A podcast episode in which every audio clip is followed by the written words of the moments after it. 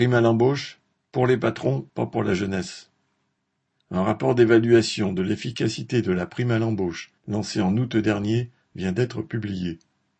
Sa conclusion, prévisible, est qu'elle n'a pas eu le moindre impact sur le chômage des jeunes, mais a rempli quelques caisses patronales. Cette prime d'un montant de 4000 euros est versée par l'État aux entreprises qui embauchent un jeune de moins de 26 ans en CDI ou en CDD de trois mois ou plus, avec un salaire inférieur à 1,6 fois le SMIC. Elle avait été présentée comme l'une des mesures phares du plan gouvernemental Un jeune, une solution.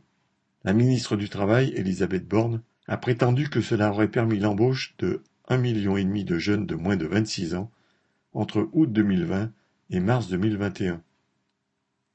Mais on se demande bien où sont ces jeunes qui ont trouvé un emploi, car dans les familles ouvrières, la réalité a plutôt été les contrats rompus sous prétexte de crise sanitaire, les missions d'intérim non reconduites et la galère pour retrouver ne serait-ce qu'un petit boulot.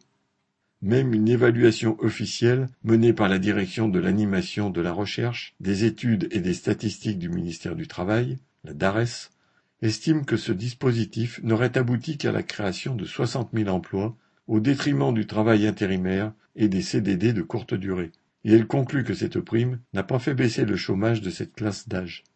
En réalité, le seul effet notable de cette mesure, ce sont les 800 millions d'euros empochés par les entreprises qui auront profité de cette manne pour gonfler leurs bénéfices.